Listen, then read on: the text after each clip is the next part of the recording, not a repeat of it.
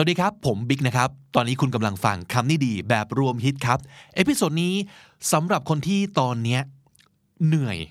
เหนื่อยกับชีวิตเหลือเกินนะครับ ไม่ว่าจะเป็นเพราะเจอแต่ความผิดพลาดล้มเหลวรัวๆ แล้วก็ท้อมากๆนะครับ ทั้งท้อ ทั้งเหนื่อย ทั้งอายอีกนะครับ เพราะว่าเพื่อนๆเขาก็รู้สึกเหมือนจะประสบความสำเร็จกันทุกคนเลย หันหน้าไปทางไหนก็มีแต่คนที่แบบ ทำไมเขาเก่งกันจังวะทำไมเขาไม่พลาดอย่างเราบ้าง อันนี้ก็จะบอกว่าแน่ใจเลยครับว่าเขาไม่พลาด เขาอาจจะพลาดแต่เขาไม่ได้เล่าหรือเปล่า เขาก็อาจจะเฟลนะ แต่ว่าเขาไม่ได้มาเฟลต่อหน้าให้เราเห็นไงใช่ไหมครับ คนเราส่วนใหญ่เนี่ยจะเห็นแต่ความสำเร็จของทุกคนที่ปลายทางแล้วอะแต่ระหว่างทางเราไม่เห็นนะครับว่าเขาผ่านอะไรมาบ้าง เขาต้องเจออะไรมาบ้าง ซึ่งบอกเลยว่าทุกคนเนี่ยเจอมาหมดแล้วทั้งนั้น ไม่ว่าจะาตัดสินใจผิด นะครับ หรือว่าทำอะไรลงไปแล้วก็ไม่ได้อย่างที่ต้องการ พยายามกี่ครั้งกี่ครั้งก็ยังเฟล หรือว่าอาจจะเคยจมกับความผิดหวังจนรู้สึกว่าจะกลับมาไม่ได้แล้วนะครับ แต่ที่สุดแล้วผมว่านะทุกคนผ่านได้หมดแหละนะครับ เราก็เหมือนกันเราก็ผ่านได้ เราแค่ยังไปไม่ถึงจุดนั้นต่างหากอะเพราะฉะนั้นวันนี้นะครับ ผมลองรวมฮิต4 episode ที่อาจจะพาคุณฝ่าฟันภาวะต่างๆ เหล่านี้ได้ มาฝากกันนะครับ อยากจะบอกแค่ว่าให้กำลังใจตัวเองกันเยอะ ๆ หน่อยนะเริ่มจากต้องปรับวิธีคิดก่อนเลยผมว่าคือเราอะเป็นแค่คน fail เราไม่ใช่คนเลวนะครับ fail ไม่เท่ากับเลวนะ fail เป็นเรื่องธรรมชาติครับ แล้วก็ความ fail เนี่ยจริง ๆ มันเป็นเรื่องชั่วคราว เป็นเรื่องประเดี๋ยวประดาวนะครับ ถ้าเกิดเราลุกแล้วเดินต่อ นี่ก็คือเราไม่ fail แล้วนะอะมาลองฟังสี่ตอนนี้ดูนะครับ episode ที่ 2 3 4 ครับ รู้สึกว่าวางแผนชีวิตผิดพลาด เสียดายเวลาที่ผ่านมาให้กำลังใจตัวเองยังไงดี episode ที่ 62 ครับ รับมือความไม่ได้ดั่งใจด้วย 3 คำง่าย ๆ จากนักจิตบำบัด episode นี้featuring พี่ดาวดุจดาววัฒนปกรณ์แห่ง R U OK Podcast ด้วยนะครับ แล้วก็ episode ที่ 71 ครับ พยายามยังไงให้ได้ผลสักที นี่พยายามจนเหนื่อยไปหมดแล้วนะ เป็นเรื่องของ how to try และสุดท้าย episode ที่ 133 ครับ เหล่านี้อาจจะเป็นคำพูดที่จะช่วยฉุดคุณขึ้นมาจากก้นหลุมแห่งความ fail ไปฟังกันครับ This is the Standard Podcast, the eye opening experience for your ears. สวัสดีครับ ผมบิ๊กบุญ และคุณกำลังฟังคำนี้ดีพอดแคสต์สะสมสับกันวันละนิดภาษาอังกฤษแข็งแรง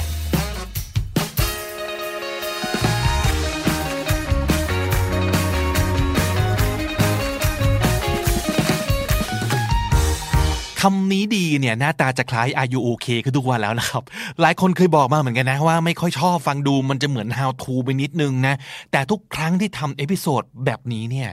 ตัวเลขฟ้องเลยครับว่า feedback ดีมากอย่างเห็นได้ชัด ซึ่งมันทำให้ผมเห็นอะไรบางอย่างด้วยนะครับว่า เออไอ้การแนะนำคำดีๆ ที่น่าสนใจให้รู้จักกันเนี่ย มันก็ดีเนาะแต่ถ้าเกิดคำดีๆ พวกเนี้ย นอกจากในฐานะคำที่มีความหมายดีแล้ว แต่มันยังไปช่วยอะไรเราสักอย่าง เช่น ตอบคำถามที่คาใจเราอะไรสักอย่าง ช่วยแก้ปัญหาอะไรในชีวิตให้เราสักอย่าง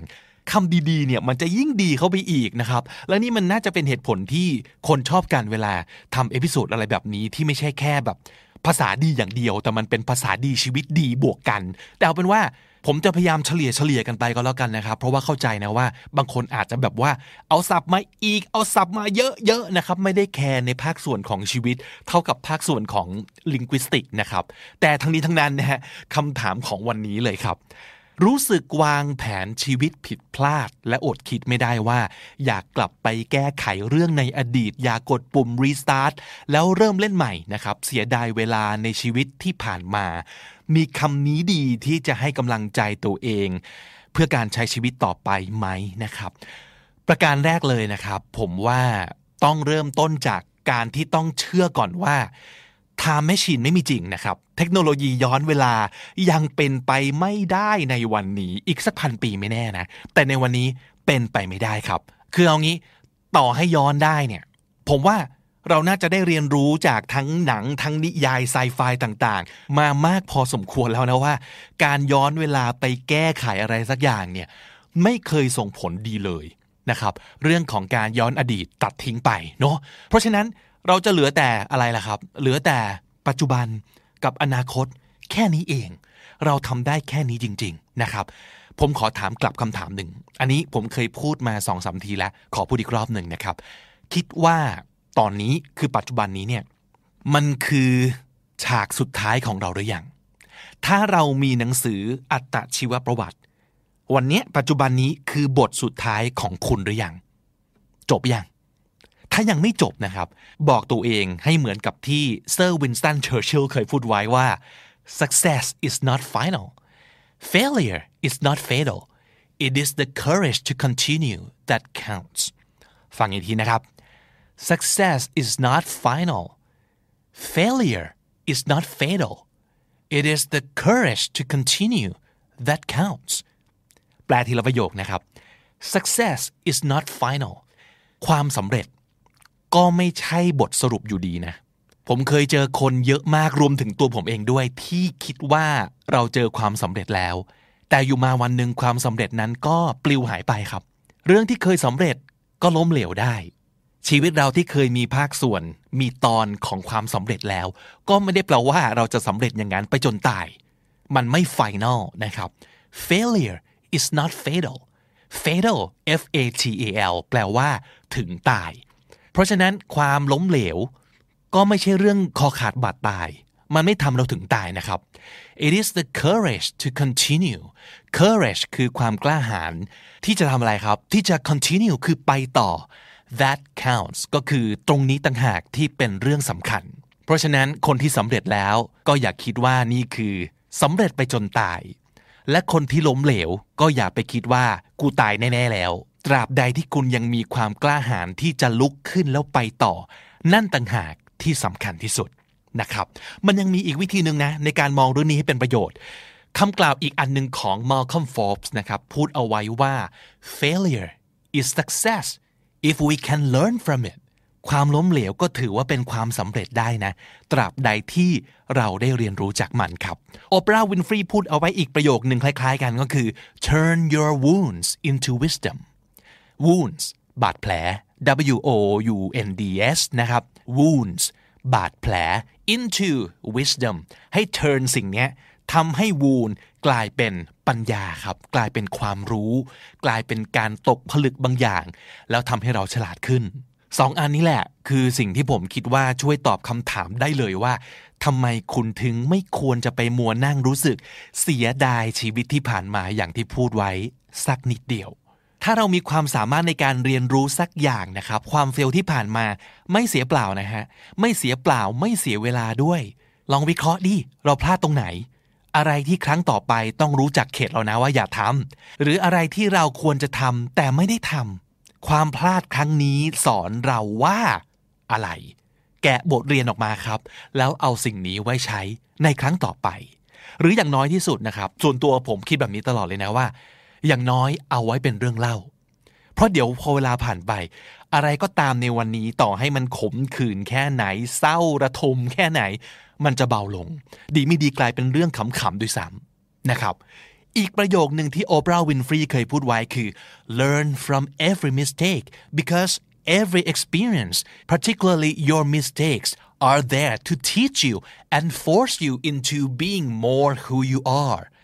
ปัญหาของหลายคนเนี่ยคือเราไม่รู้ว่าเราเป็นใครใช่ไหมเขาถึงพยายามตามหาตัวเองกันจัง เพราะไม่รู้ว่าเราเป็นใคร แล้วมันก็เป็นเรื่องปกติเนอะ แล้วการวางแผนชีวิตที่ผิดพลาดที่ว่าเนี่ย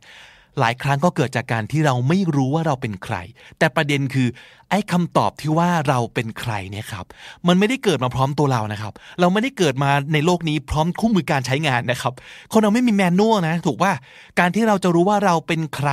เราจะมีประสิทธิภาพสูงสุดตอนเอาไปใช้งานเรื่องอะไรยังไง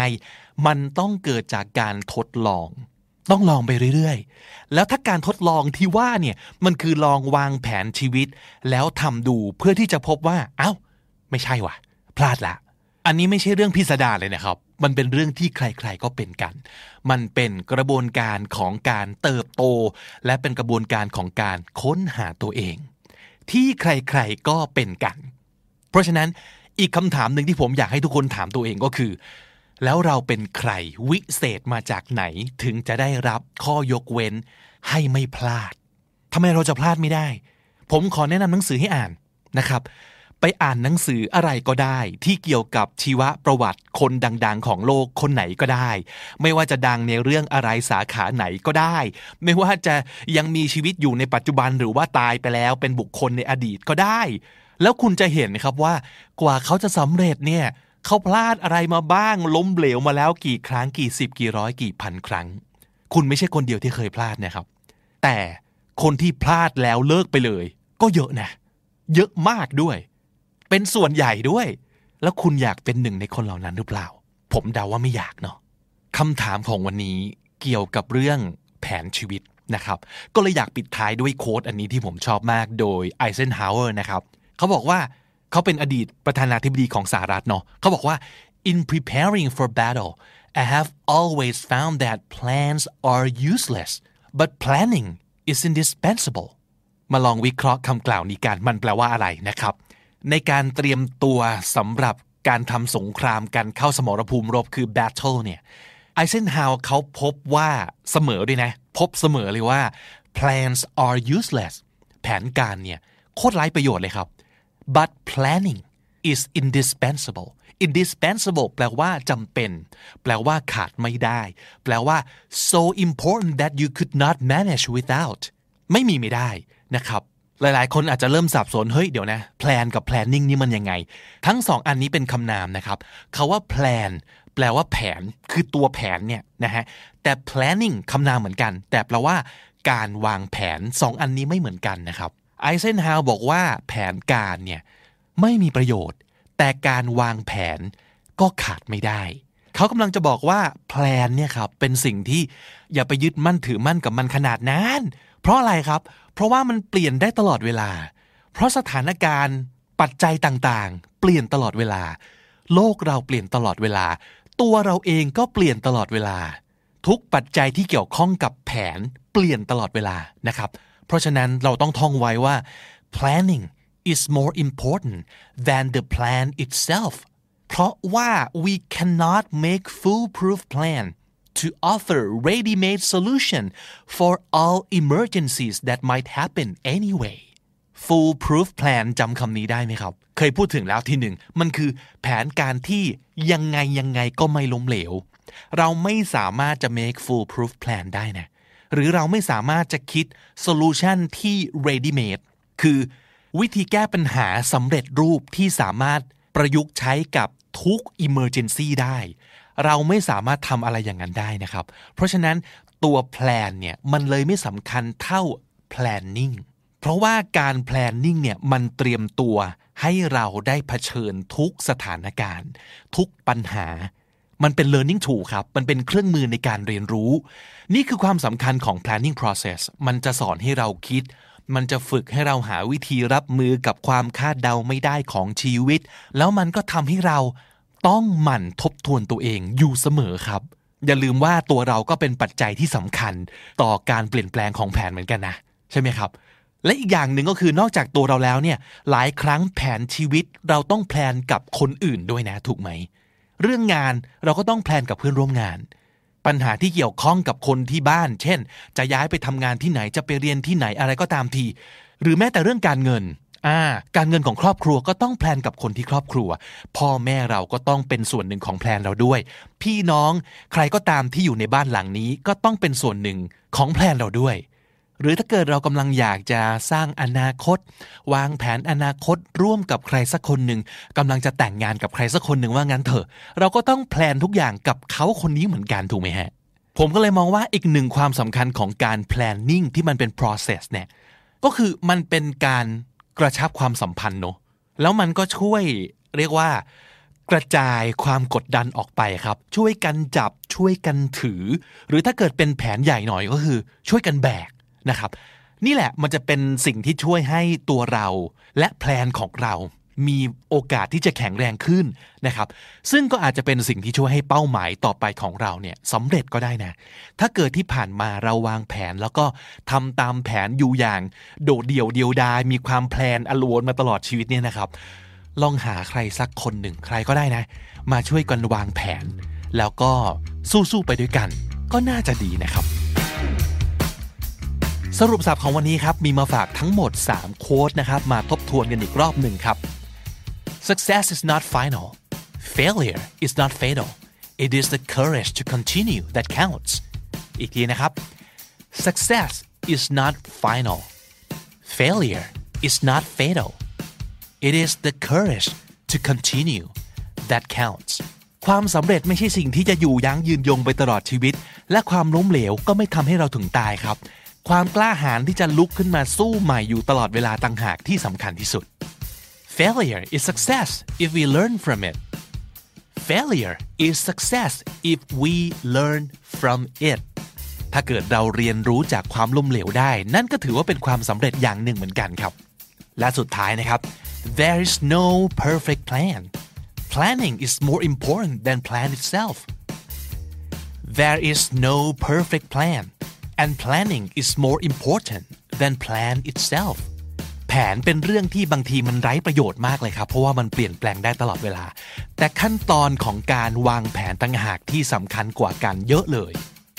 และถ้าติดตามฟังคำนี้ดีพอดแคสต์มาตั้งแต่ episode แรก มาถึงวันนี้คุณจะได้สะสมศัพท์ไปแล้วทั้งหมด รวม 2,000 กับ 13คำและสำนวนครับ และนั่นคือคำนี้ดีประจำวันนี้นะครับ episode ใหม่ของเราจะ publish ทุกวันจันทร์ถึงศุกร์ที่ thestandard.co ทุกแอปที่คุณใช้ฟังพอดแคสต์ YouTube Spotify และ j o o x นะครับ ผมบิ๊กบุญวันนี้ไปแล้วนะครับ อย่าลืมเข้ามาสะสมศัพท์กันทุกวันวันละนิด ภาษาอังกฤษจะได้แข็งแรง สวัสดีครับ The Standard Podcast, eye opening for your ears. เรื่องในวันนี้น่าจะจัดอยู่ในซีรีส์คุยกับตัวเองเป็นภาษาอังกฤษได้เหมือนกันนะครับ เพราะว่ามันเป็นสิ่งที่เราต้องบอกกับตัวเอง เราต้องเตือนตัวเองนะครับ โดยเฉพาะอย่างยิ่ง เวลาเจอกับปัญหาที่เหมือนจะหาทางออกไม่ได้นะครับ เวลาเจอกับเรื่องที่ไม่ได้ดั่งใจ หลาย ๆ ครั้ง เราก็จะหาคนปรึกษาใช่ไหม ไม่ว่าจะเป็นเพื่อนจะเป็นพ่อแม่พี่น้อง หรือว่าหัวหน้าเจ้านายถ้าเกิดสนิทกันนะครับ หรือว่าบางคนก็ไปโพสต์ถามในพันทิปอย่างนี้ หรือบางคนโทรหาพี่อ้อยพี่ชอดนะครับ บางคนโทรไปผู้ท้อผู้โทนะครับ แต่ถ้าสมมติว่าไม่มีใครให้คำตอบเราได้เลย ก็อย่าเพิ่งรีบสรุปว่าชีวิตจบสิ้นละ มืดมนจนตรอกเวอร์นะครับ จะบอกให้ว่าบางทีนะ คนที่มีคำตอบที่เหมาะกับปัญหาของเราที่สุด ก็คือตัวเรานั่นแหละนะฮะลองหาเวลานั่งนิ่งๆ รวบรวมสมาธิ แล้วก็ลองฟังเสียงของตัวเองดูนะครับ แต่ถ้าเกิดยังไม่รู้ว่าเสียงที่ว่าเนี่ยน่าจะพูดว่ายังไงนะครับ มีคนหนึ่งครับที่อาจจะช่วยให้คำแนะนำได้ ดุดดาวัฒนประกรณ์เป็นนักจิตบำบัด แล้วก็เป็นหนึ่งในสองพิธีกรรายการ Are You OK Podcast ที่ The Standard Podcast ของเรานี้เองสามประโยคจากพี่ดาว ง่ายอย่างไม่น่าเชื่อนะครับ แต่ว่ามันจะได้ผลยังไง มันจะทำงานยังไง เดี๋ยวต้องลองให้คุณดุดดาวขยายให้ฟังครับ ก็เวลามีปัญหา เสียงที่เข้ามา เป็นเสียงแรก ๆ ที่จะช่วยให้แบบว่า คลี่คลายมันได้ง่ายคือ เฮ้ยตกลงนี่เป็นปัญหาของใคร แล้วก็ดูอ๋อหนึ่งสองสามนี่ปัญหาเขาอะ แต่สี่ห้าปัญหาเรา เออเราก็แก้แค่สี่ห้าของเราสิมีแค่สองข้อไม่ต้องไล่แก้ห้าเพราะว่าเราก็จัดการเขาไม่ได้ เพราะฉะนั้นเสียงนี้มันก็ทำให้เรารู้สึกว่า เออ จัดการกับวิธีการแก้ปัญหา เช่นอะไรบ้างบางอย่างที่เราไม่สามารถแก้ของเขาได้ เช่นสมมุติเราทำทำงานด้วยกัน แล้วนิสัยของคนที่เราทำงานด้วย อ๋อ ที่เขาแบบพูดจู้จี้จุกจิก เรามือไปปิดปากเขาได้ไหมคะถามจริงจะทำก็ได้ แต่ว่ามันไม่ใช่ทางแก้ที่เราอยากจะทำนิสัยยิ่งอะไรที่เป็นนิสัยของเขาช้อยที่เขาอยากจะตัดสินใจในแนวทางของเขาสิ่งเหล่านี้เราถือว่านั่นเป็นปัญหาของเขาถ้าเขาจะทำก็ให้เขาไปแก้ไปอืมแต่ของเราคืออะไรหนึ่งคือเราไม่สามารถทนทานกับเสียงนี้ได้นาน อ๋อ เออ ก็อยู่แป๊บเดียวไหมพูดให้มันสั้น อยู่ให้มันเร็ว ถามคำถามที่มันตรงกระชับ แล้วเราก็ดีลกับตรงนี้ อะไรแบบนี้เป็นต้น เราก็จะได้รู้ว่าเราจะจัดการกับอะไรได้บ้างที่มันสามารถจัดการได้และเป็นเรื่องของเราอืมไม่ต้องเหนื่อยแรงค่ะ ประหยัดแรงไปทำอย่างอื่นอือหือแล้วก็อีกอันหนึงเวลาที่แบบว่าอยากจะทำสิ่งสิ่งหนึ่งมาก ๆ แต่มันยังทำไม่ได้ ยกตัวอย่างไหมอย่างอย่างล่าสุดไปดำน้ำแล้วอยู่บนเรือ แล้วเอาแชมเปญไป พอเปิดเสร็จปุ๊บ อยากแช่แชมเปญมากแต่ถังน้ำแข็งมันเวิ้งวางกว้างใหญ่กลัววางไว้แล้วมันล้มแน่แล้วก็มองหน้ากับรุ่นพี่ที่แบบจะกินมันด้วยกันแล้วแบบเปิดแล้ว เทแล้วไม่มีที่เก็บ ยืนถือมันก็ไม่เย็นทำไงดีอะเออไม่รู้ แต่รู้ว่ามันจะได้แน่ๆขอคิดก่อนเรายังหาทางมันไม่เจอแล้วเราก็อยู่อย่างนั้นค่ะเราก็มองซ้ายมองขวามีอะไรบ้าง แล้วถุงก๊อบแก๊บมาแล้วก็เอาเชือกฟางมาร้อยกับ ถังอะไรเงี้ยแล้วก็ใส่น้ำแล้วก็เอาขวดไปในก๊อบแก๊บคือนึกออกปะอยู่นะมองอีกสองนาทีอะเราจะค่อยๆ ไล่สิ่งที่เรามีรอบตัว แล้วจะใช้สิ่งเหล่านั้นอะมาแก้ไขปัญหาหาทางออกได้ แต่ถ้าเรายอมแพ้งแต่แรกว่า เฮ้ย ไม่มีที่แช่เออ ก็ยืนถือไปเลยละกัน มันก็ไม่ได้แก้ไขปัญหาอะไรเงี้ยค่ะใช้แบบนี้ตลอดคิดว่าทางออกมีเสมอแต่เรายังหาไม่เจอ ก็ค่อยๆหาต่อ ค่อยๆคิดค่อยๆมอง ค่อยไปๆมรอองบใช่มองไปรอบๆ แล้วมันก็ก็จะเจอ ถ้าไม่ยอมแพ้ไปซะก่อนเสมอๆ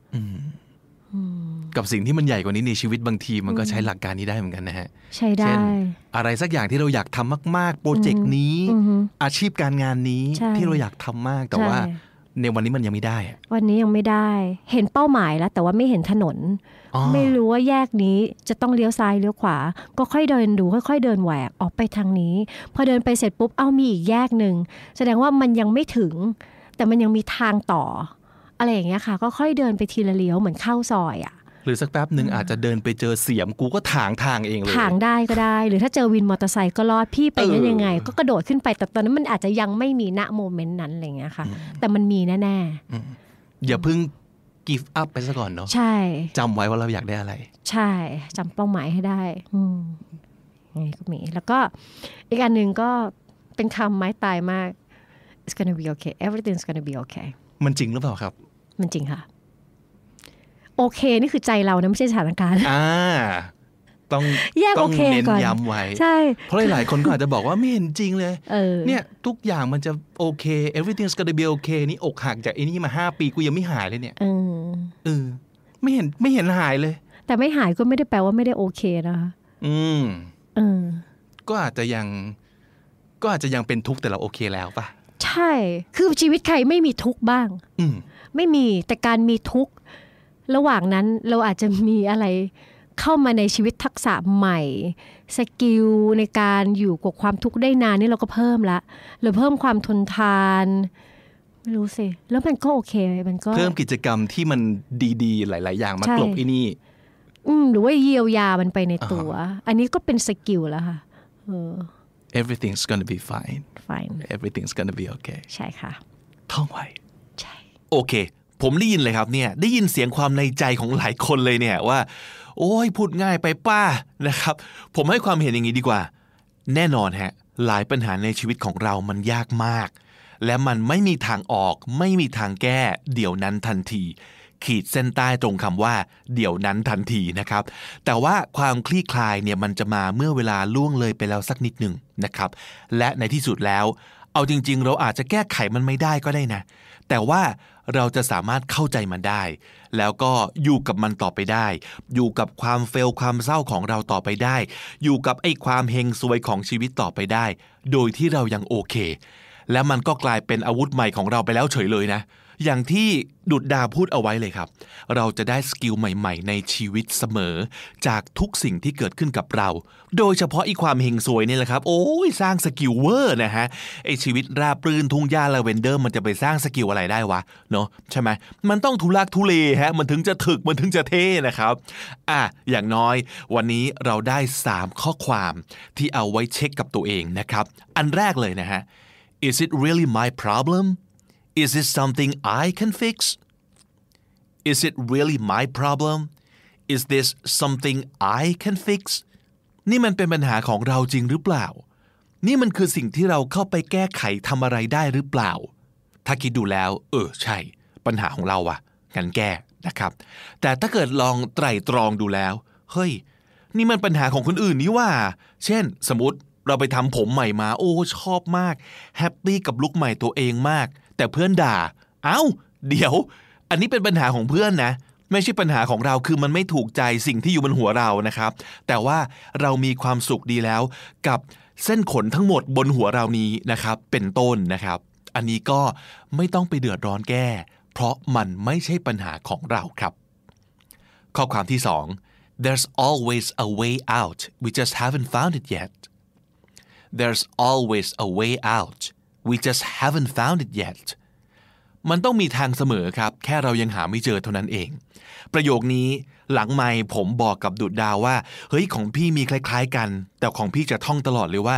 อะไรที่เราอยากได้เนี่ย ในที่สุดมันต้องได้แหละ แค่เราต้องรอให้ถึงเวลานะครับ แต่คุณดุดดาวบอกว่า ที่เขาเลือกใช้คำว่า แต่เรายังหาไม่เจอ ก็เพราะว่ามันคืออะไรที่มัน active อะไม่ passive คือ เราไม่ได้นั่งรอให้มันเกิดขึ้นเฉยๆ เราไม่ได้แค่นั่งรอให้เดี๋ยวสักวันหนึ่งมันจะมีเรื่องดีๆเกิดขึ้นกับเรานะ แต่ตัวเราเองเนี่ยต้องลงมือต้องค่อยๆหาวิธี ด้วยตัวเราเองนะครับ เออ อันนี้เห็นด้วยเลยจริงมากนะครับ อย่าได้แต่นั่งรอให้ถึงเวลาอย่างเดียว แต่เราเองเนี่ยต้องคอยมองหา ต้องเสาะหา ต้องลงมือทดลอง หรือแม้แต่ลองมองหาคนมาช่วยนะครับ สิ่งที่เราอยากได้มันถึงจะเป็นจริงได้จริง ๆ สักวันหนึ่ง และสุดท้ายอันนี้รู้เลย เป็นประโยคที่หลายคนเบะปากใส่เบาๆนะครับ everything's gonna be okay everything's gonna be fine ทุกอย่างจะลงเอยด้วยดีแม่โลกสวยไปหรือเปล่า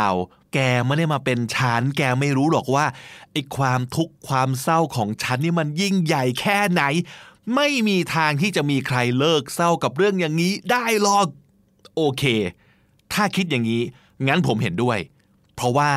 ถ้าคุณเลือกที่จะเชื่ออย่างนั้นจริง ๆ มันก็จะเป็นอย่างนั้นจริง ๆ เลยแหละ รับรองนะครับ และผมว่าคนที่เชื่อแบบนี้ เขาอาจจะไม่ได้อยากเลิกเศร้ามั้งจริง ๆ แล้ว ลึกๆแล้วเนี่ย เขาอาจจะเป็นพวกชอบเสพความเศร้าก็ได้นะ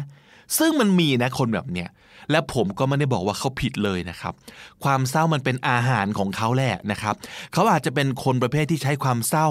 สร้างงานศิลปะก็ได้นะ เออ เช่น ใช้ความเศร้าความเหงาเขียนหนังสือ แต่งเพลงวาดรูป เฮ้ยอันนี้ผมโอเค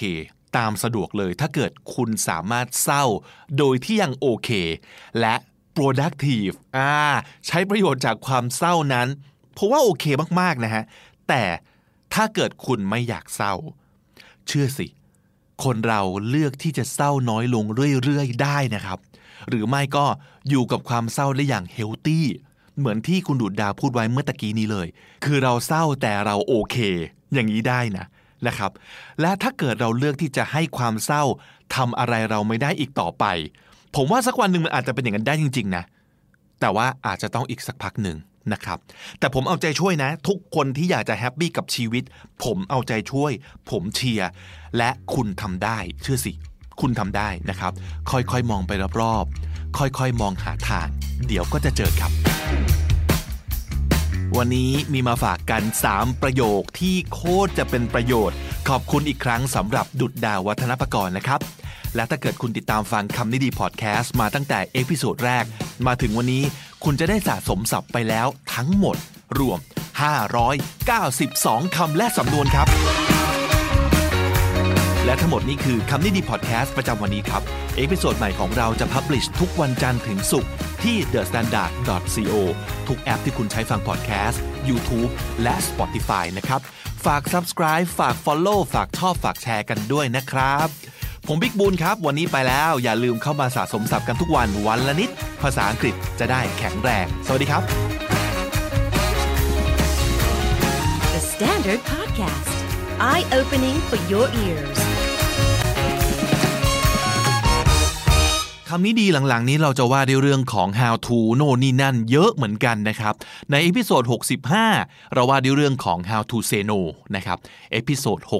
69ว่าด้วยเรื่องของ how to disagree มาวันนี้จะเป็นเรื่องของ how to try ผมไปเจอทวีตที่น่าสนใจจาก The Hustlers Club นะครับ ดูจาก description นะครับเขาเขียนนิยามตัวเองไว้ว่าเป็น entrepreneur นะครับ ก็คือเป็นผู้ประกอบการ เป็น crypto investor เป็นผู้ลงทุนในคริปโตเคอร์เรนซีต่างๆ นะครับ แล้วก็นิยามตัวเองว่าเป็น hustler เรามาว่าด้วยเรื่องของคำว่า hustler กันก่อนดีกว่าคำนี้น่าสนใจในแง่ที่ว่าความหมายมันหลากหลายมาก แล้วก็มันมีทั้งความหมายที่แย่สุดๆ แล้วก็ดีสุดๆ ในคำเดียวกันนะครับที่ผมไปค้นมาทั้งหมดมี 3 ความหมายที่เขาใช้กัน 2 ความหมายแรกไม่ค่อยดีเท่าไหร่นะฮะความหมายที่ 1 คือ someone who tries to deceive people into giving them money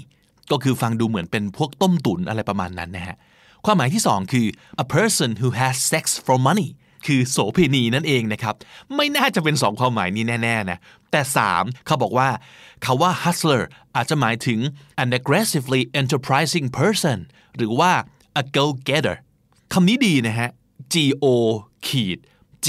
E T T E R ก็คือมาจาก verb to go แล้วก็ verb to get นะครับคำนี้แปลว่า คนที่แบบจะเอาอะไรต้องเอาให้ได้อะคนที่มุ่งมั่น ทะเยอทะยาน ทำทุกสิ่งเพื่อเป้าหมายของตัวเอง aggressively คืออย่างก้าวร้าวเลยแหละ อย่างดุดันนะฮะ แต่คำว่า enterprising คำนี้เนี่ยผมต้องเปิดดิกนะ เพราะว่าปกติจะคุ้นกับคำว่า enterprise ที่เป็นคำนามนะครับ จะหมายถึงบริษัทอองค์กร business อะไรพวกนี้ แต่พอเป็น enterprising เติม ing ดูหน้าตาแล้วน่าจะเป็น adjective นะครับ เริ่มไม่ค่อยแน่ใจว่าเอ๊ะมันจะหมายถึงอะไร พอจะเดาออกนะ แต่ยังไม่ค่อยชัวร์เท่าไหร่ ก็เลยไปเปิดดิกนะครับ ก็พบความหมายว่า คนที่ enterprising เนี่ย ก็คือคนที่ good at thinking of and doing new and difficult things especially things that will make money เป็นคนที่เก่งเรื่องนะครับ good at thinking of เก่งในเรื่องของการคิดค้น and doing new and difficult things คิดค้นแล้วก็ทำในสิ่งที่ยาก especially โดยเฉพาะอย่างยิ่ง things that will make money สิ่งที่จะทำเงิน นะครับ ก็คือคนที่เต็มไปด้วยความคิดริเริ่ม กล้าได้กล้าเสียใจนักเลงนะครับ โอเค กลับมาที่เรื่องของความพยายามครับ สิ่งที่เขาทวีตอันนี้ผมไม่รู้ว่าเขาคิดเองหรือว่าไปเอามาจากที่ไหนอีกทีหนึ่งหรือเปล่านะ แต่ประเด็นคือผมว่ามันเจ๋งดีอะทั้งทั้งที่ทั้งหมดคือง่ายไม่มีศัพท์ยาก ไม่มีศัพท์หวือหวาเลย แต่จากประสบการณ์ของตัวผมเองนะฮะ อ่านแล้วรู้สึกว่าเฮ้ยมันจริงมากเลยอยากจะเอามาฝากกันนะครับ โดยเฉพาะกับคนที่อาจจะรู้สึกแบบเนี่ยฮะเหมือนชื่อตอนเลยคือ อันนี้ตั้งชื่อตอนเนี่ยจากความรู้สึกจริง ๆ เลยนะฮะว่าอีกความพยายามอยู่ที่ไหนความสำเร็จอยู่ที่นั่นที่เขาพูดพูดกันเนี่ย มันโลกสวยไปปะวะจริงๆไอ้อยู่ที่ไหนเนี่ยไม่ใช่คำถาม แต่ที่อยากถามคือ ต้องพยายามถึงเมื่อไหร่ต่างหากนะครับ จะพยายามยังไงให้ได้ผลสักทีนี่พยายามจนเหนื่อยแล้วนะอะไปดูกันครับ เขาเรียกสิ่งนี้ว่า 10 steps to success 10 ขั้นตอนสู่ความสำเร็จนะครับ มาดูกันว่าไอ้สิอย่างนี้มันจะมีอะไร แตกต่างหรือว่าน่าทึ่งกว่าสิ่งที่เราเคยได้ยินได้ยินเคยอ่านอ่านมาบ้างนะฮะข้อ 1 try พยายาม ข้อ 2 try again พยายามอีกทีนึง ข้อ 3 try once more พยายามอีกครั้งหนึ่งข้อ 4 try a little differently ลองหาวิธีที่แตกต่างไปนิดนึงในการกลับมาพยายามอีกครั้งหนึ่ง ข้อ 5 try it again tomorrow พรุ่งนี้มาพยายามอีกครั้งหนึ่ง ข้อ 6 try and ask for help พยายามโดยการไปขอความช่วยเหลือจากคนอื่น ข้อ 7 try to find someone who's done it พยายามโดยการลองไปขอประสบการณ์จากคนที่เคยทำมาแล้ว ข้อ 8 try to determine what is not working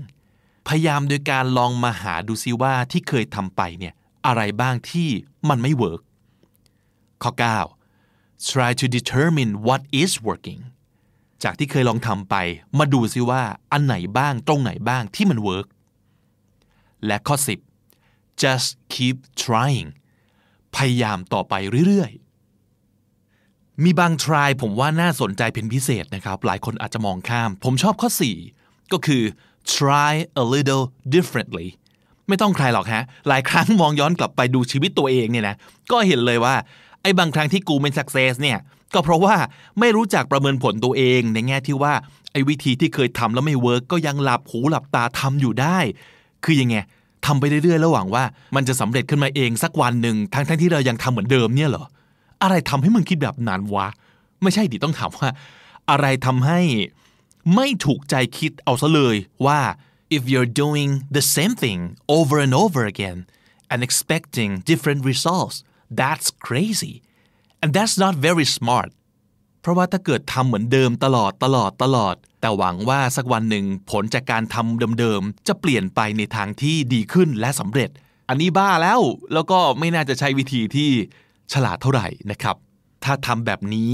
เราไม่สำเร็จสักทีก็ต้องเปลี่ยนไปทำแบบนู้น แบบโน้นนะฮะลองไปทำแบบอื่นดู แล้วก็เปลี่ยนไปเรื่อยๆ จนกว่าจะเจอวิธีที่เวิร์กนะครับ พูดถึงเรื่องนี้หลายๆ คนน่าจะต้องนึกถึงทอมัสเอดิสันเหมือนผมแน่เลย คือเอดิสันเขาบอกว่าเขาไม่ได้ล้มเหลว 1,000 ครั้งนะ แต่เขาแค่ค้นพบ 1,000 วิธีที่มันไม่เวิร์กต่างหาก และทุกครั้งที่เฟล ก็เก็บขึ้นมาเป็นความรู้เป็นบทเรียนครับ แล้วก็ลองใช้วิธีอื่นที่ต่างไป โดยเอาไอ้ข้อมูลจากความเฟลทั้งหมดก่อนหน้านั้น มาเป็นตัววิเคราะห์เป็น Big Data ของเราครับว่าอ๋อโอเค จากข้อมูลและการวิเคราะห์ของเราแล้ว มันน่าจะไปต่อทางไหนได้อีกนะครับ เพราะฉะนั้นการพยายามแบบดุยดุยดุยไปเรื่อยๆ หลับหูหลับตาทำซ้ำไปเรื่อยๆ แล้วเรียกมันว่าความมุ่งมั่น ความพยายาม นั่นคือจะทำให้เราเสียเวลามากๆเลยนะนะครับอันนี้ผมว่ามันก็คือข้อ 8 กับข้อ 9 ด้วยแหละ ที่เขาบอกว่า try to determine what's working and what's not อะไรไม่ work โยนทิ้ง อะไร work หยิบมาต่อยอดนั่นเองนะครับ ข้อ 5 ก็น่าสนใจนะฮะเขาบอกว่า try it again tomorrow ผมว่า keyword มันคือคำว่า tomorrow สำหรับผมมันแปลว่า เฮ้ย เราต้องพักตั้งหลักกันก่อนเหมือนกันนะ สมมติทำงานแล้วตันเนี่ย เฮ้ย มึงต้องออกจากออฟฟิศว่ะ กลับบ้านนะครับ ไปหาอะไรดีๆ อร่อยอร่อยกิน ไปคุยกับมนุษย์อื่น ๆ นอกจากมนุษย์ที่ทำงานบ้าง ไปออกกำลังกายให้เหงื่อออก ไปอาบน้ำให้สบายแล้วก็เข้านอน พรุ่งนี้ค่อยว่ากันใหม่นะครับ บางครั้งการฝังตัวเองอยู่กับสิ่งแวดล้อมของปัญหาเนี่ยมันไม่ช่วยนะอย่าค้างออฟฟิศนะครับอย่าจมกับตรงนั้น เอาตัวเองออกมานะครับ แล้วบางทีเนี่ยทางแก้มันจะมาระหว่างที่เราได้ไปคุยกับเพื่อน ระหว่างเราออกไปวิ่ง ระหว่างเรานอนฟังพอดแคสต์ผ่อนคลายก่อนเข้านอน ไอเดียมันจะมา ทางแก้มันจะมานะครับ ข้อ 6 ข้อ 7 2 ข้อนี้ก็ดี ขอพูดรวมกันเลยแล้วกันนะครับ คือ try and ask for help แล้วก็ try to find someone who's done it ขอความช่วยเหลือก็ได้นะ ไม่ต้องทำทุกอย่างคนเดียวก็ได้นะฮะ หรือการได้ลองคุยได้ขอความเห็นจากคนที่เขาเคย ผ่านปัญหานี้มาแล้ว แล้วก็เคยประสบความสำเร็จกับเรื่องนี้มาแล้วเนี่ย บางครั้งเราอาจจะได้แง่มุมบางอย่างที่เรานึกไม่ถึงก็ได้นะ คนที่เราเห็นว่าเขาสำเร็จมาแล้วอะผมว่า รับรองเลย ร้อยทั้งร้อย เจอปัญหามาแล้ว แก้ปัญหามาแล้วเป็นพันเป็นหมื่นเป็นแสนครั้งแต่เราไม่รู้นะครับไอ้ปัญหาที่เขาเคยแก้มาแล้วเนี่ยอาจจะมีตรงกับที่เราเผชิญอยู่ตอนนี้ก็ได้นะเพราะฉะนั้นเราอาจจะไม่ต้องลองผิดลองถูกเองไปซะหมดก็ได้นะครับ ไปเอาโน้ตฮาวของคนที่เขาเคยทำมาแล้วมาใช้ก็ได้นะฮะ อันนี้ผมว่าอาจจะไม่จำเป็นว่าจะต้องไปเจอเขาแบบตัวเป็นๆเสมอไป อ่านหนังสือที่เขาเขียนก็ได้ เราอาจจะไม่ต้องรู้จักเขาแต่เราอ่านหนังสือของเขา ฟังพอดแคสต์ก็ได้ ดูเท็ดทอ k ก็ได้นะครับ มีหลายวิธีครับ และข้อสุดท้าย อันนี้ผมว่ามันคือความอึดนะ มันคือสิ่งที่เขาเรียกกันว่า grit นะครับ G R I T grit grit คือความอึด ความอดทน ความมุ่งมั่น courage and determination despite difficulty courage คือความกล้าหาญ determination คือความมุ่งมั่น despite difficulty ก็คือต่อให้เต็มไปด้วยความยากลำบากเพียงไรก็ตาม นั่นก็คือข้อ 10 ที่บอกว่า keep trying หลายครั้งที่เราไม่สำเร็จเนี่ยไม่ใช่เพราะเราทำไม่ได้นะฮะแต่เราไม่สำเร็จ เพราะเราเลิก เลิกทำเลิกพยายาม มันก็จบนะฮะอันนี้เป็นคนละเรื่องกันกับการเลิกสิ่งที่ควรเลิกนะจำ EP 10 ได้ไหมครับ เจอคำยากเยอะเกินไปในหนังสือที่อยากอ่านจะเลิกหรือลุยต่อดีจำได้ไหมครับ ลองย้อนกลับไปฟังได้นะ ผมเล่าถึงคำหนึ่งก็คือ sunk cost fallacy ต้นทุนจมนะอันนี้หมายถึงเวลาเราลงทุนกับอะไรไปแล้วเยอะๆ ทั้งลงทุนกับเงินกับเวลากับความเหนื่อยยากเนี่ย บางครั้งเราจะรู้สึกเสียดายถ้าต้องเลิก มันก็เลยเลิกไม่ได้ คือแบบโอ้โห ถ้าเลิกรู้สึก รู้สึกแพ้นะฮะ แต่ที่จริงบางอย่างมันควิดได้แล้วก็ควรควิดนะ ถ้ามันไม่ใช่อีกต่อไปแล้วนะครับ ซึ่งอันนี้คุณต้องตัดสินใจเอง คุณต้องคิดเอาเองนะครับว่าไอสิ่งที่คุณพยายามอยู่ตอนนี้มันยังใช่อยู่หรือเปล่า ลองนึกดูว่าในวันที่เอดิสันเขาพยายามกับหลอดไฟอยู่เนี่ย ไม่รู้ว่าเขาคิดหรือเปล่าว่า เอไอหลอดไฟนี่มันยังใช่อยู่ปะวะ เราควรจะทิ้งโปรเจกต์หลอดไฟไปประดิษฐ์อย่างอื่นแทนปะวะ ประเด็นคือเราไม่มีทางรู้นะฮะสิ่งที่เราจะตัดสินใจทำในวันนี้ มันก็จะกลายเป็นประวัติศาสตร์ของอนาคต เท่านั้นเอง แล้วแต่เราจะตัดสินใจและคุณต้องตัดสินใจเอาเองครับ ขอทวนวิธีพยายาม 10 แบบอีกครั้งหนึ่งนะครับ ข้อ 1 try ข้อ 2 try again ข้อ 3 try once more ข้อ 4 try it a little differently ข้อ 5 try it again tomorrow ข้อ 6 try and ask for help ข้อ 7 try to find someone who's done it ข้อ 8 try to determine what is not working ข้อ 9 try to determine what is working ข้อ 10 just keep trying แล้ววันนี้ก็มีอีก 4คำที่น่าสนใจ อยากให้มาออกเสียงตามไปด้วยกันนะครับ hustler hustler พวกต้มตุน โสเภณี หรือคนที่มีความมุ่งมั่น go getter go getter คนมุ่งมั่นทะเยอทะยาน จะเอาอะไรต้องเอาให้ได้ enterprising enterprising ใจนักเลงกล้าได้กล้าเสีย เต็มไปด้วยความริเริ่ม grit grit อึด อดทน มุ่งมั่น และถ้าติดตามฟังคำนี้ดีพอดแคสต์มาตั้งแต่ episode แรก มาถึงวันนี้คุณจะได้สะสมศัพท์ไปแล้วทั้งหมด รวม 697 คำและสำนวนครับ และทั้งหมดนี้ก็คือคำนี้ดีพอดแคสต์ประจำวันนี้ครับ episode ใหม่ของเราจะ publish ทุกวันจันทร์ถึงศุกร์ที่ thestandard.co ทุกแอปที่คุณใช้ฟังพอดแคสต์ YouTube และ Spotify ครับ ฝาก subscribe ฝาก follow ฝากชอบ ฝากแชร์กันด้วยนะครับ ผมบิ๊กบุญวันนี้ไปแล้วครับ อย่าลืมเข้ามาสะสมศัพท์กันทุกวันวันละนิด ภาษาอังกฤษจะได้แข็งแรง สวัสดีครับ Standard Podcast, eye opening for your ears.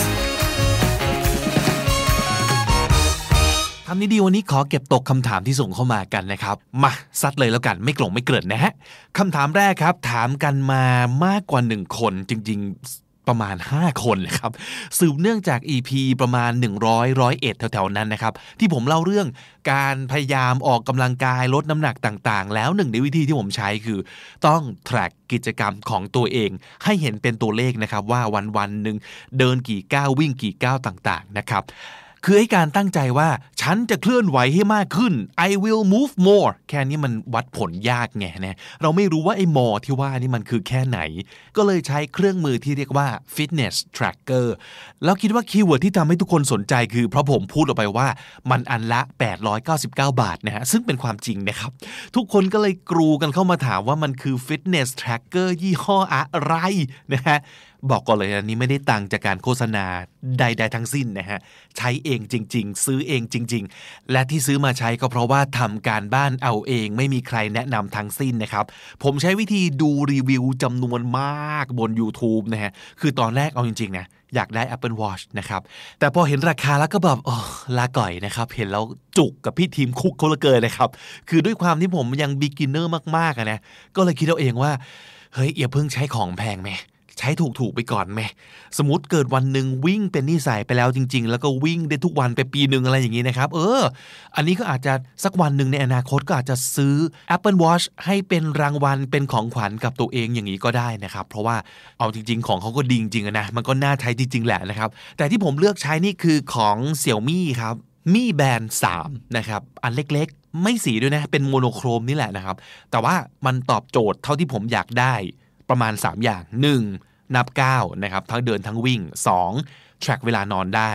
แล้วก็ 3. มันจะสั่นเตือนเวลาเรานั่งนานเกินไปนะครับเออผมต้องการแค่นี้แหละนะฮะแล้วก็กันน้ำด้วยถึกทนนะครับชาร์จแบตประมาณเดือนหนึ่งสองหนก็อยู่แล้วนะครับดูแลง่าย คือซื้อมาตอนแรกเนี่ยแอบคิดว่าโอเค สมมติว่าไม่รอดนะฮะคือวิ่งไปได้ 7-8 วัน แล้วก็ขี้เกียจล้มเลิกแผนการทั้งหมด ไม่วิ่งแล้วนะฮะก็ มันจะได้ไม่เสียดายมากอะไรประมาณนี้นะครับ ผมขอแนะนำอย่างนี้ว่าให้หาดูรีวิวเยอะๆนะครับ แล้วก็เลือกที่เหมาะกับตัวเองที่สุดไอ้ Fitness Tracker นี่มันมีไม่รู้กี่สิบยี่ห้อนะครับ มีทุก price range จะเอาดีแค่ไหนนะครับ จะเอาคุณภาพเลิศเลอแค่ไหนก็มีหมดตั้งแต่ ซูเปอร์ถูกยันทีมคุกเลยนะครับ แต่ผมแนะนำอย่างยิ่งจริงๆนะในการที่คนเราจะมี Fitness Tracker เอาไว้ใช้สักอันหนึ่ง สิ่งนี้ช่วยผมมากจริงๆนะครับคำถามต่อมานะครับ อยากรู้ว่าเพลงธีมของรายการคำนี้ดีชื่อเพลงอะไรคำถามนี้เอาจริงมีคนถามมากกว่าหนึ่งคนนะ ไม่น่าเชื่อนะฮะโอ้ เพลงของเรานี้เป็นที่น่าสนใจแล้วก็เป็นที่ถูกถามถึงเลยทีเดียวนะฮะ ในภาคส่วนของดนตรีประกอบทั้งหมดของ The Standard Podcast ทั้งหมดทั้ง network ทุกรายการนะครับ เราใช้เพลงจาก West One Music นะฮะ เพลงธีมของคำนี้ดีชื่อว่า Dance All Day นะครับ เต้นทั้งวันนะฮะซึ่งถ้าเกิดเข้าไปใน westonemusic.com search dance all day ก็น่าจะเจอเพลงเพลงนี้นะฮะ มีหลายเวอร์ชั่น ผมคิดว่าน่าจะฟังบนเว็บได้นะแต่คงจะโหลดมาใช้งานไม่ได้ เพราะว่าของมันจะมีลิขสิทธิ์นะครับ เพราะฉะนั้นก็ลองเสิร์ชฟังเล่นๆก็แล้วกันนะ มีอีกหลายข้อความที่มาจาก EP ที่พูดเรื่อง introvert จำได้ไหมครับ เป็น EP ที่124 ชื่อ EP ว่าทำไมการจัดพอดแคสต์จึงเป็นสิ่งที่เหมาะสุดๆ กับมนุษย์ introvert อย่างคุณนะฮะ มีคนแสดงความเห็นไว้เพียบเลยนะผมขอแอบเอามาแชร์บางอันที่ชอบก็แล้วกันนะครับ มีคนหนึ่งก็บอกว่า เออ เป็นคนแบบนี้แหละ ไม่ชอบสังสรรค์ไม่ชอบปาร์ตี้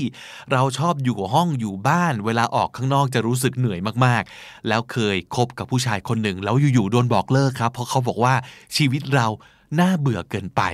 ซึ่งแรก ๆ ก็เฟลนะ จนเวลาผ่านไปก็ เออ ก็เราเป็นของเราแบบนี้เนาะสักวันคงจะมีคนที่เขาชอบเรา ในแบบที่เราเป็นจริง ๆ อันนี้ผมไม่มีอะไรจะพูดเพิ่มเติมนะฮะนอกจากจะบอกว่าเห็นด้วยที่สุดในโลกครับ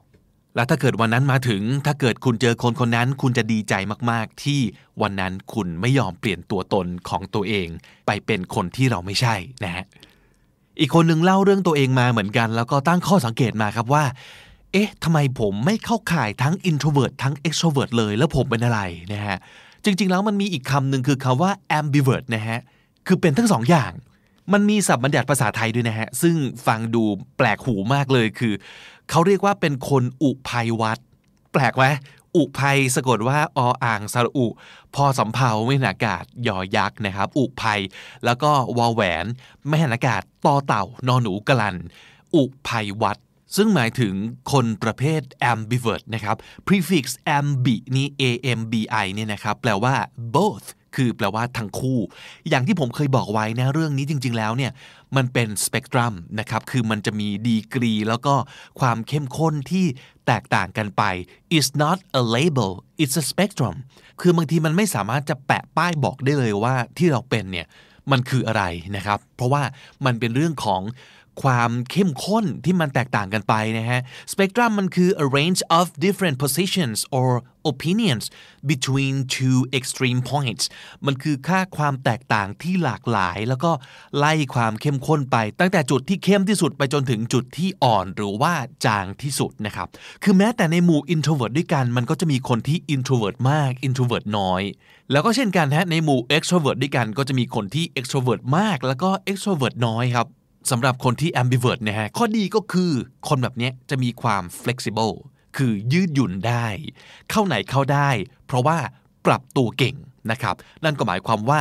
you have the best of both worlds ได้สิ่งที่ดีที่สุดของทั้งสองโลกนะครับ คือได้ทั้งขึ้นทั้งล่อง you can tap into the strengths of both introverts and extroverts as needed tap into something ก็คือใช้ประโยชน์จากอะไรสักอย่าง หรือว่าเอาอะไรสักอย่างในตัวของเราเนี่ยออกมาใช้ได้ตามแต่สถานการณ์จะต้องการนะครับ แต่ประเด็นก็คืออย่างที่บอกนะฮะอย่าไปหมกมุ่นกับเรื่องเลเบลจนเกินไป ป้ายของเราอาจจะไม่ค่อยชัดเจน แต่แค่ความเข้าใจที่เรามีต่อตัวเอง ชัดเจนว่าแค่ไหนยังไง แล้วตัวเราจะมีความสุขที่สุด จะรู้สึกสบายเนื้อสบายตัว แล้วก็ productive กับชีวิตที่สุด อย่างนี้ก็โอเคแล้วนะครับ แต่เอาเป็นว่าอย่างน้อยวันนี้น่าจะรู้สึกสบายใจขึ้นนิดนึงนะครับว่า เออไอสิ่งที่เราอาจจะเป็นเนี่ยมันมีชื่อเรียกนะ แล้วไอคำนี้ก็คือคำว่า ambivert นะครับ อีกหนึ่งคำถามถามมาว่าเออฟังจบแล้วอยากทำงานสายนี้เลย เพราะว่ารู้สึกว่ามันตรงกับตัวเองมาก ต้องทำยังไงถึงจะได้ทำงานสายแบบนี้นะครับ ถามเข้ามาใน EP Podcast กับ Introvert ผมก็เลยเข้าใจว่าน่าจะถามถึงเรื่องการทำ podcast นั่นเองนะครับผมบอกอย่างนี้แล้วกัน พอดแคสต์ในบ้านเราเนี่ยมันยังค่อนข้างใหม่มากนะครับ แนะนำว่า อาจจะยังไม่ต้องคิดไปถึงคำว่าสายงาน หรือว่าวงการ ลองเริ่มอย่างนี้ก่อนไหมครับ ลองฟังพอดแคสต์ไปเยอะๆ แล้วก็ฟังอย่าง critical นะฮะ ซึ่งก็แปลว่า ฟังแล้วก็คิดวิเคราะห์ไปด้วย มันจะมีคำว่า critical thinking นะฮะ C R I T I C A L critical thinking ก็คือ คิดแบบมีวิจารณญาณ นั่นหมายความว่า ฟังแล้วตั้งคำถามเยอะๆ นะครับ เช่น เอ๊ะทำไมเขาเลือกเรื่องนี้มาพูดนะ เอ๊ะทำไมรายการนี้มันมีคนฟังเยอะจังเขาเขามีดีอะไรเขาเด่นเรื่องอะไรเขาทำอะไรที่คนอื่นทำไม่ได้บ้าง แล้วทำไมรายการนี้มันไม่ค่อยมีคนฟังเลยทำไมเราชอบ podcaster คนนี้จัง แต่ทำไมเราทนฟังคนนี้ไม่ได้ทำไมรายการนี้สนุกทำไมรายการนี้ถึงน่าเบื่อ คือถ้าอยากทำงานในสายนี้เนี่ยให้ตั้งคำถามเก่งๆนะครับอย่าฟังแบบผ่านๆครับแล้วเมื่อฟังไปเยอะๆสักพักหนึ่ง ให้ลองจัดพอดแคสต์ของตัวเองดูเลยนะครับ เรียนรู้จากการทำจริงเนี่ยดีที่สุดนะฮะมีอยู่คำถามหนึ่งซึ่งผมเคยเห็นแล้วทำให้นึกขึ้นได้ว่า เออเนอะมันอาจจะยังมีคน ไม่เข้าใจพอดแคสต์อยู่เยอะเหมือนกันก็คือ เขาสงสัยว่าคือเขาใช้คำนี้เลยนะครับว่า คนทั่วไปจัดพอดแคสต์ได้ไหมนะฮะอารมณ์ว่าคนจัดพอดแคสต์นี่ต้องเป็น somebody หรือเปล่า หรือว่าต้องมีสังกัดหรือเปล่านะครับ อันนี้ต่อให้เขาไม่ได้ถามผมโดยตรง แต่ผมอยากช่วยตอบนะคือ ไม่ต้องฮะ ไม่ว่าใครก็จัดพอดแคสต์ได้ทั้งนั้น อันนี้ขอโยนเลยแล้วกันนะครับ ให้ไปฟังพอดแคสต์ชื่อว่า New Year New You กับจูนจูนพัชชานะครับ ให้ฟัง EP 22 นะครับ ชื่อ episode ว่า How to ง่ายๆ Step by Step สำหรับคนที่อยากเริ่มต้นทำพอดแคสต์ของตัวเอง ซึ่งก็คือผมเองที่ไปเป็น guest ใน episode นี้นะครับ เล่าไว้หมดแล้วว่าควรจะเริ่มต้นยังไงนะฮะ คำถามต่อไปนะฮะสงสัยเรื่อง IF นะครับหรือว่า intermittent fasting ที่เป็นสิ่งที่ช่วงนี้มีคนพูดถึงบ่อยๆนะครับว่ามันมีหลักการสำคัญวิธีการที่ถูกต้องหรือว่าข้อดีข้อเสียยังไง เพราะว่าเคยหาข้อมูลตามเน็ตจะมีกูรูเยอะมากจนบางทีก็ข้อมูลตีกันเองนะครับคำว่า intermittent นะครับ I N T E R M I T T E N T intermittent แปลว่าเป็นช่วงๆหรือว่าไม่ต่อเนื่องนะครับส่วนคำว่า fasting ก็แปลว่าการอดอาหารนะครับ intermittent fasting ก็คือการอดอาหารเป็นช่วงๆครับ อันนี้ขออนุญาตโยนอีกแล้วนะครับ แนะนำให้ไปฟัง The Secret Sauce Podcast กับเคนนักครินนะครับ ให้เลือกฟัง EP 56 ชื่อตอนว่าทำไมคนที่อยากประสบความสำเร็จ ถึงเริ่มหันมาสนใจฟาสติ้งวิธีที่กำลังฮิตในซิลิคอนวัลเลย์นะครับ แขกรับเชิญในตอนนั้นคือคุณหมูนัทวุฒิเป็นผู้ก่อตั้งอุกบี แล้วก็เป็นผู้จัดการกองทุน 500 ตุกตุกนะครับ หรือลองฟัง Mission to the Moon Podcast กับคุณรวิทย์หานอุตสาหะนะครับ ฟัง EP 169ครับ ชื่อ EP ว่าคุยเรื่อง fasting กันนะครับ แล้วก็อีกหลาย EP ของคุณโรวิทก็มีพูดถึง IF อยู่เรื่อยๆนะครับ อันนี้ผมลองไปเสิร์ชดูก็เจออีก EP หนึ่งนะครับ EP ที่ 285 นะครับ เป็น EP ตอบคำถามประจำวันที่ 27 มกราคม 2019 นะครับ มีรวมฮิตสารพันคำถามเกี่ยวกับ fasting แบบ IF นะครับ อันนี้คือพอดแคสต์ไทย เท่าที่ผมเคยฟังเองนะฮะ เรื่อง fasting เนี่ยผมไม่มีความรู้เลยฮะ เพราะว่าไม่ได้ทำนะครับ แต่บอกตรงนี้คร่าวๆก่อนนะครับว่า intermittent fasting ไม่ใช่การอดอาหารให้ผอมนะครับ แต่เป็นการอดอาหารเพื่อรีดศักยภาพของสมองออกมาให้ได้สูงสุดนะครับ ใครสนใจไปฟังต่อกันได้ในพอดแคสต์ที่แนะนำไปข้างต้นนะครับ วันนี้ขอปิดท้ายด้วยคำถามนี้ก็แล้วกันนะฮะ อยากได้คำพูดที่ให้กำลังใจกับคนที่กำลังท้อแท้แบบที่ไม่ทำให้แย่ไปกว่าเดิมนะครับ โอ้อันนี้ไม่มีรายละเอียดมาเนาะว่าเรื่องราวเป็นยังไงนะครับ ไปโดนอะไรมาย่ำแย่แค่ไหน บอกว่าท้อแท้แต่ว่าท้อแท้เรื่องอะไรก็ก็ไม่รู้นะครับ งั้นเอางี้เนื่องจากไม่รู้สถานการณ์ ผมขอตอบแบบกว้างๆว่ากันด้วยเรื่องของวิธีคิดก็แล้วกันนะครับท้อแท้ในที่นี้เนี่ยผมลองตีความเอาเองนะฮะว่าสิ่งที่คุณต้องการเนี่ยน่าจะเป็นเรื่องของ encouragement encouragement คือ การให้กำลังใจนะครับ งั้นอันแรกเลยนะฮะ you're not going to master the rest of your life in one day so master the day then just keep doing that every day คือบางคนเนี่ยเขาบอกว่าให้มองขึ้นไปบนยอดเขาถูกไหมฮะ มองเป้าหมายอันสูงสุดสูงส่งของเราเอาไว้ แล้วมันจะเกิดความฮึกเหิมในใจอะไรประมาณนี้นะครับ ซึ่งผมไม่ใช่หนึ่งในคนเหล่านั้นเลยนะครับ ไม่ใช่คนแบบนั้นเนี่ย และถ้าคุณเหมือนผมนะ ผมขอแนะนำอย่างนี้แล้วกันว่า ให้ไปทีละวัน อย่าเพิ่งมองยอดเขา มองอีเนินเขาที่อยู่ข้างหน้าเราก่อนนะครับ แล้วข้ามไปทีละเนินก็พอนะฮะเขาบอกว่า you're not going to master the rest of your life in one day คุณไม่สามารถจะสร้างชีวิตของคุณให้เสร็จสมบูรณ์ได้ในวันเดียว master ในที่นี้เป็น verb นะครับ ก็คือ to learn how to do something well ก็คือเอาอยู่ เก่งมากจัดการชีวิตได้ทุกอย่างสมใจอยากนะครับ สิ่งที่เขาบอกว่า อย่าไปพยายามมาสเตอร์คือการ master the rest of your life แต่ให้ master the day ทำให้มันดีไปทีละวันนะครับทำวันนี้ให้ดีที่สุดนั่นเองพอแล้วนะครับ แล้วก็พยายามแบบนี้ไปทุกวันแต่ทำไปทีละวัน แค่นี้พอเลยนะครับ และถ้าวันไหนมันแย่ๆนะฮะให้บอกตัวเองว่าอย่างนี้ it's just a bad day not a bad life หนึ่งวันเฮงซวยไม่ได้เท่ากับชีวิตห่วยนะครับ วันนี้เฟลช่างแม่งครับ ช่างแม่งท่องไว้นะครับ เดี๋ยวพรุ่งนี้เอาใหม่ มันแค่ bad day วันเดียวนะฮะ แล้วก็จำเอาไว้ครับว่า you only fail when you stop trying you only fail when you stop trying ถ้าหยุดก็คือยอม ถ้าจะไม่ยอมก็ต้องอย่าหยุดฮะ ถ้ายังพยายามอยู่ ยังไม่เรียกล้มเหลวนะนะครับ และสำหรับคนที่อาจจะรู้สึกว่าตัวเองมันช่างไร้ค่าเหลือเกิน ซึ่งต่อให้เป็นคนที่แบบแข็งแกร่งที่สุดในโลกมันก็มีกันได้นะโมเมนต์แบบนี้นะครับ โดยเฉพาะเวลาเฟลกับอะไรแบบเรื้อรังนะครับ มันอาจจะมีบางช่วงนะที่ดวงมันซวยๆอะคือแบบหยิบจับอะไรก็พังไปหมด จนรู้สึกว่าเออประโยชน์ของเราคืออะไรวะนะฮะท่องเอาไว้แบบนี้ว่า there's something in you that the world needs ประโยคนี้ผมเชื่อจริงๆนะว่ามันเป็นจริงสำหรับทุกคนเลยครับ ถ้าใครบอกว่าไม่มี ผมว่านั่นคือยังไม่เจอเฉยๆนะครับ แต่มันต้องมีอะไรสักอย่างในตัวเรา ที่เป็นประโยชน์ต่อโลกใบนี้ แน่นอนนะครับ ตบท้ายอีกหนึ่งโค้ดซึ่งผมชอบมากเลย ไม่รู้ใครกล่าวเอาไว้เหมือนกันนะฮะสำหรับคนที่ตอนนี้รู้สึกมืดมนมากเวอร์มืดแปดด้าน รู้สึกเหมือนโดนจับฝังไว้ใต้ดินนะครับเขาบอกว่า sometimes when you're in a dark place you think you have been buried but actually you have been planted sometimes when you're in a dark place you think you have been buried but actually you have been planted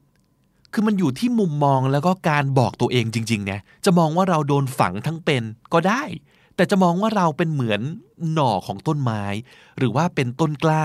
ที่กำลังโดนปลูกลงไปในดินก็ได้ ซึ่งถ้าเกิดเรามองอย่างหลังแล้วก็เชื่ออย่างหลังนี้นะครับ เราก็จะไม่เน่าสลายไปเหมือนการโดนฝังไงแต่เราจะทำไมฮะ แตกหน่อชูช่อ เมื่อถึงเวลาอันสมควร คือมันอยู่ที่ความคิดจริงๆอะถ้าเราคิดว่าเราจะเน่า เราก็จะเน่าฮะ แต่ถ้าคิดว่าเราจะผลิใบ เดี๋ยวใบเราก็จะผลิเองจริง ๆ นะ แต่ระหว่างนี้อย่าลืมว่าน้ำเอ่ยปุ๋ยเอ่ยต้องถึงนะครับ ต้องดูดซับต้องดูดซึมนะฮะไม่งั้นมันก็จะไม่มีอะไรมาแตกหน่อชูช่อนะครับ อะและนั่นก็คือคำถามของวันนี้ที่เก็บตกกันนะครับหวังว่าจะได้คำตอบที่พอจะเอาไปใช้อะไรได้นะครับใครอยากฝากคำถามนะครับไม่ว่าจะเป็นเรื่องอะไรก็ตามทีศัพท์สำนวนภาษาอังกฤษ วิธีการเรียนการฝึกภาษาอังกฤษ หรือว่าจะเป็นปัญหาชีวิต ถ้าคิดว่าผมจะช่วยได้ ก็ถามมานะครับต่อให้ตอบเองไม่ได้ แต่ถ้าเป็นคำถามที่ดีนะฮะก็จะไปหาคำตอบมาให้คอมเมนต์เอาไว้ใน YouTube หรือว่าทวิตมาแล้วใส่แฮชแท็ก คำถามนี้ดีแฮชแท็กคำถามนี้ดีนะครับ หรือว่า DM มาหลังไมที่ at the standard pod บนทวิตเตอร์นะครับ สรุปสับที่เอามาฝากกันในวันนี้มีทั้งหมด 8คำและสำนวนนะครับ มาทวนกันอีกรอบหนึ่งพร้อมกับออกเสียงไปด้วยกันนะครับ ambivert ambivert คนที่มีลักษณะของ extrovert และ introvert ในคนเดียว spectrum spectrum ความเข้มข้นที่แตกต่างกัน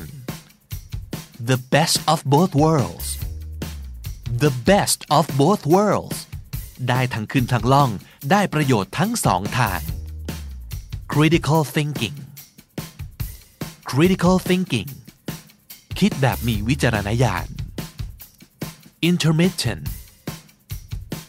intermittent เป็นช่วงๆ ไม่ต่อเนื่อง fasting fasting การอดอาหาร encouragement encouragement การให้กำลังใจ master master รอบรู้และเชี่ยวชาญ และถ้าติดตามฟังคำนี้ดีพอดแคสต์มาตั้งแต่ episode แรก มาถึงวันนี้คุณจะได้สะสมศัพท์ไปแล้วทั้งหมด รวม 1,293 คำและสำนวนครับ และทั้งหมดนี้ก็คือคำนี้ดีประจำวันนี้นะครับ episode ใหม่ของเรา Publish ทุกวันจันทร์ถึงศุกร์ที่ thestandard.co ทุกแอปที่คุณใช้ฟังพอดแคสต์ YouTube และ Spotify นะครับ ผมบิ๊กบุญครับ วันนี้ไปแล้ว อย่าลืมเข้ามาสะสมศัพท์กันทุกวันวันละนิด ภาษาอังกฤษจะได้แข็งแรง สวัสดีครับ The Standard Podcast, eye opening for your ears.